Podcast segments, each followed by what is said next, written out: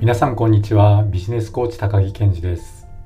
今日もポッドキャストを聞いていただいてありがとうございます。今日は毎日会社に出勤している時は忙しくていつも自分のデスクに朝着くと電話やメールに巻き込まれるようにして怒涛のように仕事に取り組んでいたけれども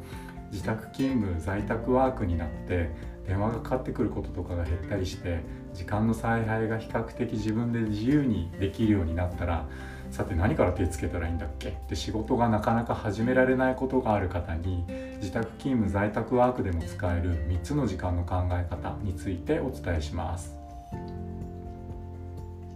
自宅勤務在宅ワークで比較的時間の采配が自由にできるようになって何から手をつけたらいいかなって迷ってしまってなかなか朝仕事がスタートできない時に仕事の順番を考えたりとかどの時間帯にどのタスクをやるかっていうのを決めていく時に今日の話参考にしてみてください。このチャンネルでは週末企業副業経営ビジネスの最適化につながる情報をお伝えしています。ご興味のある方は是非チャンネル登録よろしくお願いします。はじめにまとめておきます。ビジネスにおける時間は3つのタイプに分けることができます。その3つとは1つ目想像する時間。2つ目仕組み作りの時間。3つ目運用運営をする時間です。でこのうち1つ目と2つ目の想像する時間と仕組み作りの時間は一時的に必要な時間でかつまとまった時間を取る方が効果的です。でその一方で3つ目に挙げた運用運営をする時間は定期的にその時間を用意しておく必要があります。また別な切り口で考えた時に1つ目の想像する時間は睡眠の効果によって比較的脳ですね頭がすっきりして活性化されている朝の時間帯を活用することが効果的ででその一方でですね3つ目の運用運営をする時間特にルーティン化されている作業とかはリズミカルにこなすことによって心の安定をもたらすと言われているホルモンセロトニンを活性化させることができる可能性があるのでそれからまた時間を計りながら作業をすることでドーパミンの分泌を流したり達成感を安くすることができると思うので一日の時間帯の中ではどちらかというと後半の時間帯に配置する方が良いかもしれません。それでは少し具体的にお話に入っていきましょう。ビジネスにおける3つのタイプの時間とは想像する時間仕組み作りの時間運営運用の時間この3つです。一つずつ順番にお話していくと1つ目想像する時間これは例えば新しいビジネスモデルを考えたりとか新しい商品を考えたりとか新しい売り方を考えたりというこれまで何もなかったものを作り出していくための時間です。でこの想像する時間というのはやり方が決まった作業のようなものとはちょっと違って、えー、あまり束縛されていない状態で自由に発想することがとても大事だと思います。決められた作業のように午後1時から1時間みたいな感じにしない方が良い発想はきっと生まれやすいでしょう。そして細切れの時間でこう考えていくっていうよりはまとまった時間を用意しておいた方が良い成果が得られるんじゃないかっていうふうに思います。そしてこの想像する時間はそうですね例えば新しいビジネスモデルを企画してそのビジネスを運用し始めたらその次のビジネスモデルを作るまでの一定期間はこの時間を取る必要はなくなっていくっていうのもその特徴だと思います。そして自由な発想という点では睡眠の効果によって比較的頭脳がすっきりしている朝の時間帯を活用する方が効果的でしょう。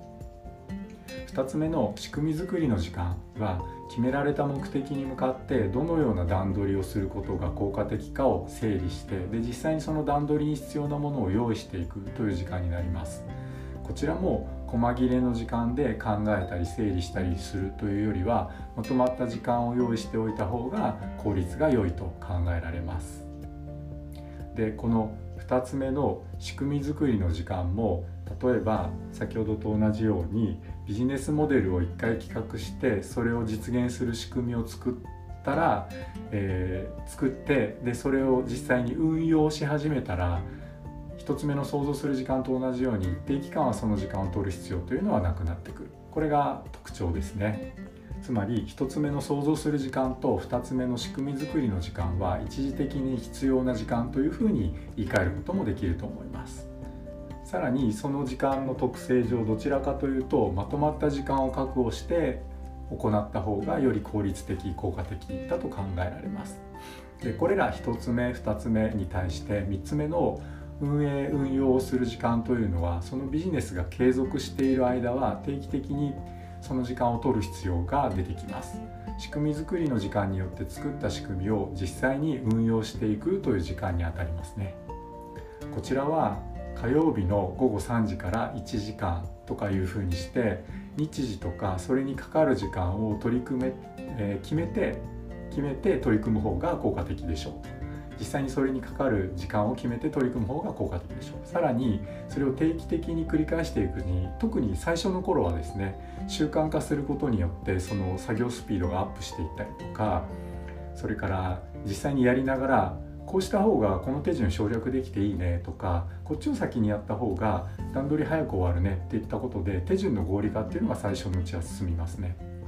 でさらにそれを進めていくとその合理化が進んだを進んだ状態をマニュアル化しておくことによって他の人に依頼をすることがやりやすくなったりとか場合によってはアウトソースすることも考えられるようになっていくと思います。でこうして合理化された作業とかタスクはリズミカルにこなすことで心の安定をもたらすと言われるホルモンのセロトニンを活性化させることを期待できたりとか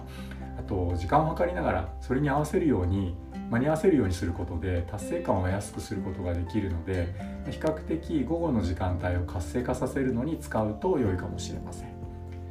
整理するとビジネスにおける時間は3つのタイプに分けることができてでその3つとは1つ目想像する時間2つ目仕組み作りの時間3つ目運用運営をする時間です。でこのうち1つ目と2つ目の想像する時間と仕組み作りの時間は一時的に必要な時間ででなおかつまとまった時間を取った方がより効率効果がいいと思います。その一方で3つ目に挙げた運用運営をする時間は定期的にその時間を用意しておく必要があります。また、えー、別な切り口で考えた時に1つ目の想像する時間これは睡眠の効果によって比較的頭がすっきりしてる脳がすっきりとしている朝の時間帯を活用する方が効果的でしょう。その一方で3つ目の運用を運営する時間はそうですね。その中でも特にルーティン化されている作業なんかはリズミカルにこなすことによって心の安定をもたらすと言われるホルモンであるセロトニンの活性化ができる可能性があったりとかそれからタイムを測りながら作業することでドーパミンの分泌を促して達成感を安くすることができるので一日の仕事の時間帯の中では後半の時間に配置するのが良いでしょう。最後のまとめです。自宅勤務在宅ワークで取り組んでいるあなたの仕事を3つにタイプ分けしてみましょう、えー、想像する時間仕組み作りの時間運用運営する時間この3つです。で1つ目の想像する時間は朝の比較的頭がすっきりしている時間帯にまとまった時間を用意してこなしてみましょう。2つ目の仕組み作りの時間もまとまった時間を用意した方が効果的です。3つ目の運用運営をする時間はキーワードはルーティン化だと思います。まあ、あの Google カレンダーに登録するとかして決まった日時にこれぐらいの時間でっていうことで定期的にこなすようにして特に午後の時間帯に配置しておくといいと思います。でさらにリズミカルにやったりタイムを測ったりすると効果的ですということも今日はお伝えしてみました。